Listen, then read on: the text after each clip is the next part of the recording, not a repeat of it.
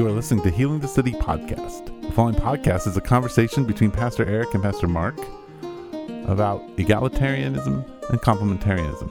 This is not a rehashing of the debate or even answers to what you should think, but more how do we apply the gospel and think differently about these categories and what are the dangers of holding ardently to an egalitarian view or a complementarian view.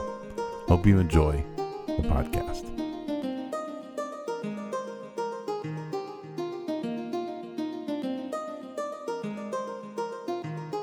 Welcome to Healing the City podcast. My name is Mark. I am a pastor at the Village Church in Tucson, Arizona. And with me is Eric, also a pastor at the Village Church in Tucson, Arizona. Hey, Eric. Yes. Hi. How are you? Good. Good. How are you doing? I'm doing pretty good. Just got out of one podcast, headed yeah, into another jumped podcast. right into it. Yeah. Um, I was I was like in the waiting room. yeah, you were in the waiting room. you were in the green room. yeah. We didn't provide you with any jelly beans, though. No, I yeah, jelly beans would have been nice. Yeah. So, um, today we are talking about I, I want to talk a little bit about men, women, their role in the church. yeah, Um, big topic. It is a big topic. Uh, I, I want to talk about it for a couple reasons, and then I hope that you'll just stop me and ask questions. Great. Um, but I, uh, if, if you know me at all, you know this is a big deal to me, and I spend a lot of time thinking it through. Um, and in, in a lot of ways, it's a big deal in our church um, because we have women teach periodically, we have women in leadership. Um, and we're always talking about marriage and the roles of men and women Yeah. and all those kinds of things. It's a big part of things. And so I want to talk about it um, for a couple reasons. One, uh, because I don't think a lot of people know the conversation really. Um, but if you go to YouTube, it's all over YouTube. It's all it's over. a big deal. There's even this guy named Mike Winger who put out a podcast, or not a podcast, but a like seven part series on men and women examining the two positions that sort of supposedly are out there: egalitarian and complementarian The two most popular most positions. popular positions. Yeah. And now they have like I am a complementarian 1.0, I'm a Right, complementarian right. 2.0, Yep. all these different things. Um, which I don't know if everybody at the village is even concerned about. But what I wanted to talk about is that I think both of these positions, egalitarian, um, which means in its most simple form that men and women are equal before God and that they can share all the roles together Yes. um, equally. the roles being the roles that you serve in church and so in marriage, yeah. elder, deacon, Yes. um, yeah, pastor, pastor. Yeah, all Yep. those kinds of things. Um, but these two positions uh, are considered uh, biblical positions, positions that are not outside of orthodoxy.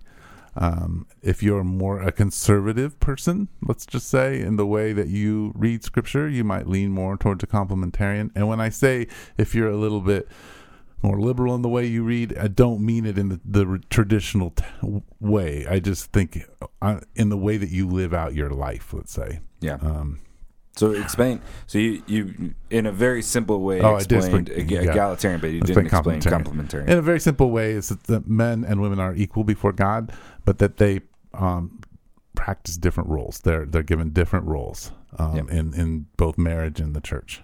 Um, so and and there's scripture like so scripture seems to speak to both of these Yeah. positions, and usually both positions, um, the people who hold these in some uh, strong fashion have trouble seeing the other's position and seeing how they can see that in scripture.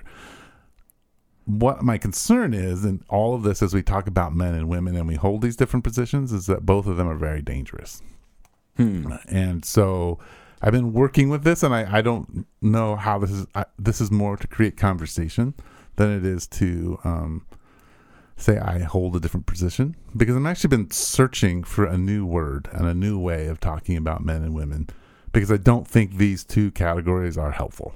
So you're saying that if you sort of the idea that if you hold one or the other and you can't see the other in scripture, then that it's sort of a dangerous place to be. Yeah. I will. I, I would say that if you're somebody who says women cannot be elders and cannot teach, and you hold to a strong biblical position in that, and you are going to argue pretty fiercely that that's what the Bible says, there's some dangerous um, outcomes. And if you're someone who says no, women can teach and women can be elders, and you're going to really ardently hold to some biblical positions on that, there's some dangers to that. Okay. And I want to talk about those because what I think we don't,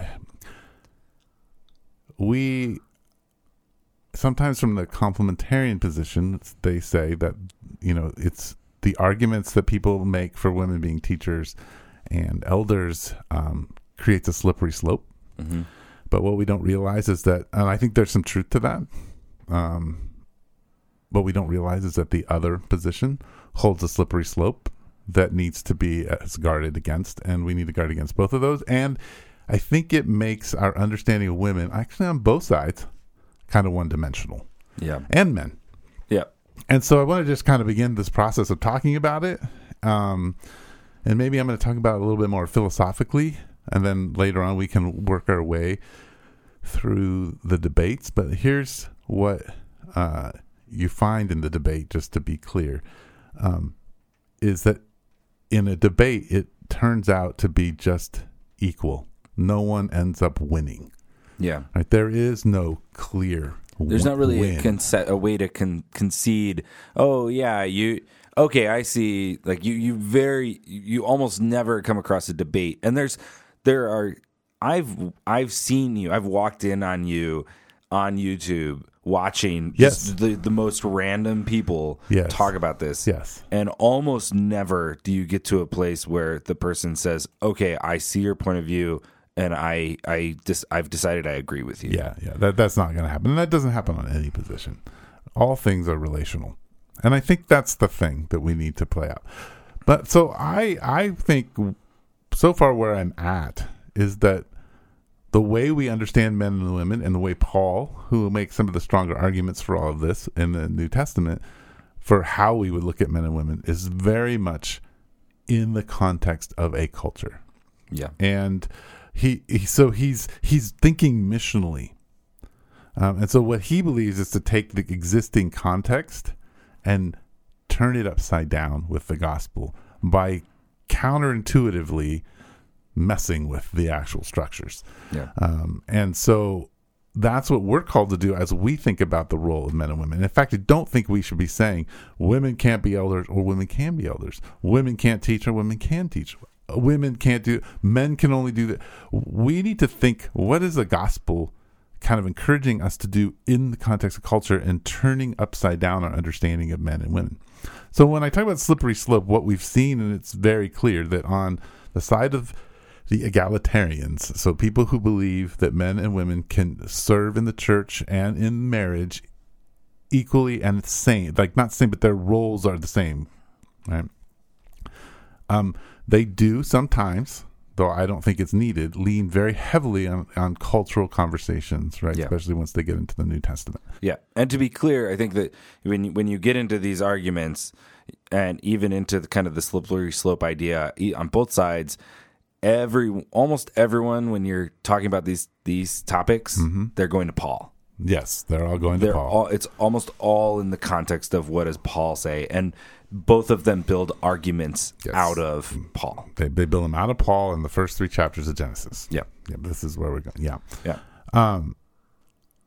what happens is yes, and when you do that, the the fear when they're talking about slippery slope, they're talking about gender fluidity. They're talking about affirming gay marriage uh, and and and same sex relationships.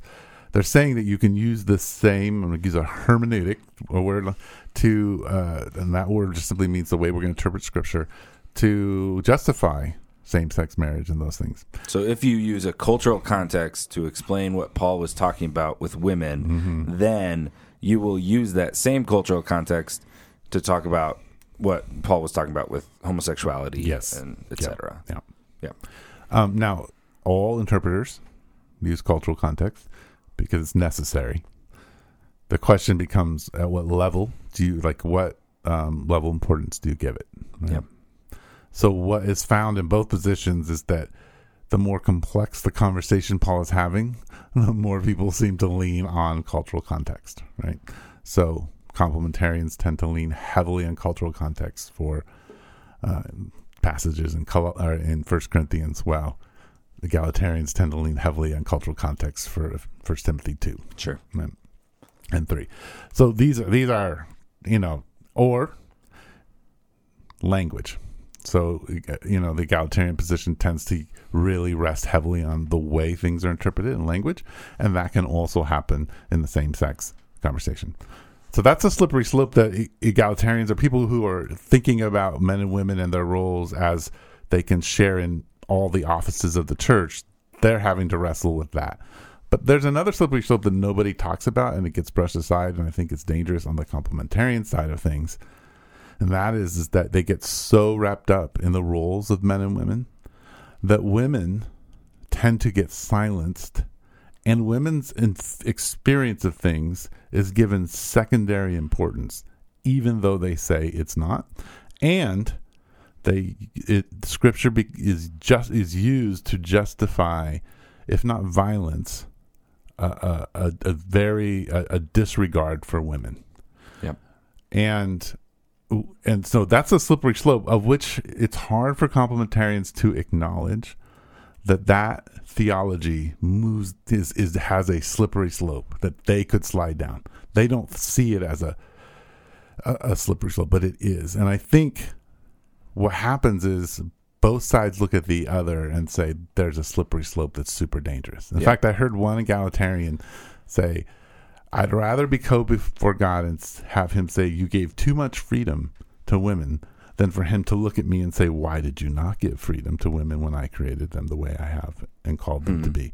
Right. So you see that Yeah. there's this, you know, kind of disdain on that side for what's happening on the complementarian side. That that, fear of that slippery slope of, of, of really imprisoning women. I want to, I, I think for me, um, as I've thought about things, I think there's got to be another way to have this conversation. It it does feel like there's gotta ha- there's got to be another word There has to be another that we word. can use, and And and, it's so- not even necessarily building on another word so much as just kind of what another way of articulating. another this. way of talking about this. So some of the things that, um, and here's where I'm going to be. I, I, I think that when it comes to understanding men and women and what their calling is, it's not universal. Hmm. I actually think there are spaces where men and women, like women, shouldn't be holding office of elder or teaching, and in other contexts where they should be, um, and maybe men even less in that spot, right? That that there's God has callings on particular communities, and that I think the first thing that has to be understood is that neither of these interpretations of Scripture come to the level of first priority. Yeah, but they do have a influence on how we are missionaries. Yeah, and how we are caring for our brothers and sisters. yeah, So if we're in a culture of people who really hold a more traditional view of marriage uh, of marriage structures, then then I think we have to honor that and live in that and see how does the gospel come to light there, and how do we guard against the slippery slope of, of that traditional space, um, and and I would argue vice versa. But I think one of the ways to talk about it that came up last night with my wife is that I came up with this word of mutuality. Hmm. I believe in I, I, that there is that we are mutual. That God created. I was reading Genesis one and again, and it's very clear that this is mutual. Like it's not. It, it- he created. It says he created him, male and female. He created them, and then he go. Then it goes on to give this instruction um, in Genesis one about here's what you're supposed to do: be fruitful, go subdue the earth. Like there's these edicts, right, that we're called into, and we're called to do them together mutually. Hmm. When you get to the second chapter, it says no matter how you translate Genesis uh, two, when Eve is created, you want the rib, you want the side, you want for some of us who believe he, he literally cut him in half. It doesn't matter. He didn't come from Eve. Does not come from the head, and Eve does not come from the foot. Eve comes from the side. And yeah, Eve is created for for um, Adam, but Adam is for Eve. and they're side by side. So, however we do this and however we understand things, there's this mutuality of of uh, image bearing that has to be the oversight on whatever we decide. You know, however we're going to practice community together, there's this honoring of mutuality. And that's a big deal. And we should be guarding each other no matter what view we believe in or how we practice. That that's the thing we're, we're fighting for um, is a mutuality of image bearers. It it sounds to me like you're asking for some more difficult conversations. Yes. Especially as people who kind of I I lean towards one side or the other and I'm interacting with someone who leans towards the other side, then those those people coming into conversation are going to be in in a very difficult place yeah. to begin to talk about how do we engage together in the mission. Yeah. Yeah. Well, and I think you know, I think it's also one of those things is that one of the things Rod always talked about, and I think it's really important, is this idea that uh, we hold each other to the principles we we proclaim. So if you're somebody who is like uh, is an egalitarian, quote unquote, uh, somebody who really believes in women having space in the church and and living seeing their calling as something to the whole church, then and if you're not acting on that and engaging that, then people need to hold you accountable to that. And vice versa. In in the context of your marriage, if you're if if that's not something you're promoting, but you keep talking about it as if you are, then people think there's an inconsistency there. But I also think the same thing um, in the other way around is that we can call people like if you really believe that women have a particular thing to offer and it's and that it, it doesn't and it's about roles then really calling people to live in those roles that's important but the other thing i think is this is all about the gospel. Yeah. And you know when i think about ephesians chapter 5 where you know it talks about the structure of the of the family and basically the house because it talks about children and slaves that Paul looks at the Roman family structure, and no matter how you believe what you believe about that particular passage, he infuses the gospel into it because he says that we're supposed to submit to one another, and then he says women like what you know like what submit to your husbands as unto the Lord. So he changes it because submission for women is something they have to do anyway in the yeah. Roman culture. But he's like, you're not submitting to your husband. Yeah, you're submitting to the Lord which means you're submitting to your husband. So you know, like you do it in the context of God. And then he says to men who are, you know, usually the one who has all the rule and all the power in the Roman family, oh no, no, no, you're no longer the Lord. And in fact, he compares them to yeah. Jesus, but he says you're her savior. You're her servant. You're yeah. the rescuer of her. He changes the role. He infuses the gospel into the existing thing. So that Roman man still walks out into the world and everyone says, You're in charge. But when they see the man in charge laying his life down for the woman and see her in response serving, you don't, there's a mutuality there. It changes the entire perspective. And how you understand roles yeah. doesn't matter anymore. Yeah. And that's a beautiful conversation because we don't have to talk about roles well, this is the role of the woman in the world. No, all of a sudden, the way we interact is all under the Lord. And we would never argue that a woman shouldn't lay her life down for her husband. So we're now we're just really de- dealing with servanthood and marriage. Yeah. Well, and that's what so much of the early church is about. Yes. Is is how do we how do we know how to care for one another? Right. How do we know how to care for our brothers and sisters in Christ? And I think and, that's my frustration with this conversation is, and I know this comes into leadership and can women teach and, and there are particular yeah. passages we have to wrestle with and elders and stuff. But at the same time, this is all about servanthood. Yeah. If the conversation doesn't start with servanthood, yeah. And the question you have to ask every single person in the context of the church, because we're brothers and sisters and we are called to submit, how are you submitting to your brothers and yeah. sisters? It's well, a big deal. And I think that the the thing in in the First Timothy passage is that there's these women who are taking on these roles of teaching and they're doing it poorly mm-hmm. and he's saying they should not teach and on both sides whether you're complementarian or egalitarian everyone agrees they shouldn't be teaching like because they're not caring for others. Right. They're not caring for the people. They're taking on something that they shouldn't be. Yeah. And Um, that's a big deal. Like, how are you serving and loving Yeah. one another? And I think, I think what happens in a lot of debates in the church, and forget men and women, we can come up with a lot of different ones. It, there's anger Yeah. um, because what happens is we feel really uncomfortable inside. Um, and honestly, being someone who's relatively familiar with the debate, in particular between men and women and egalitarian and complementarian, I can pretty much tear apart anybody's argument for either side.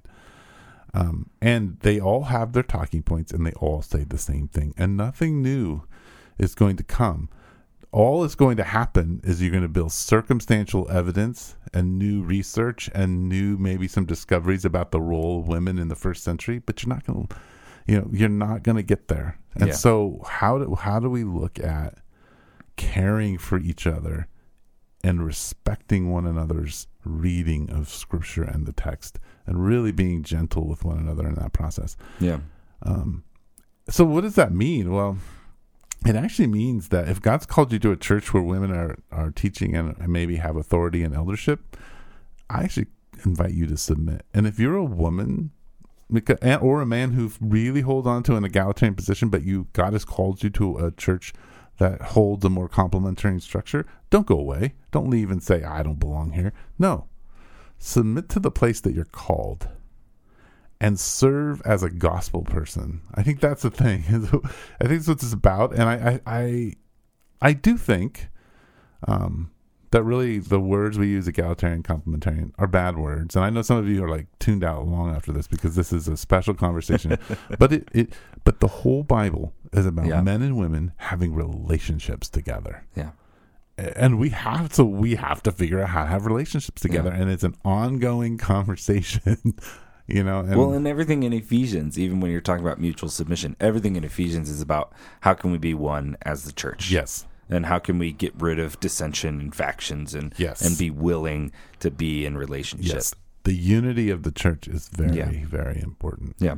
um yes and so i i think one of the but i do want to dispel a myth that if you're a complementarian you are not someone who is down on women and judgmental and trying to put them under your thumb Yeah. And if you're an egalitarian, you are not someone who's weak on gender and the understanding of difference and are just a few steps away from being a, a promoter of, of you know same sex marriage and, and gay marriage and gay relationships and the justification of that from scripture. You can hold these positions without kind of going off Yes. whatever edge there is. Yes. I really don't like the word slippery slope. It's, Yes. It really bugs me. But there is like an There's an an- ed, there is an edge to those, and you can hold those positions Sure. really well without kind of going off either way. Right. It's an interesting de- it's interesting debate, but really the question is we know that women have struggled to have space in our culture. Yeah. no matter what position you believe in and how you think women and men should operate, we are, as men and women, to be defenders of our daughters and our mothers and to lift them up and to, to encourage them to express their spiritual gifts and to celebrate their spiritual gifts in whatever context our community feels God is calling us to. And we have to not come down on a final space on this. We just need to keep listening to the Holy Spirit and listening to the conversation. Yeah. And so that's that's where I'm at on this, and and may you know this may stir up a ton of questions or people disagreeing with me, and and you can come to me and we can talk this out.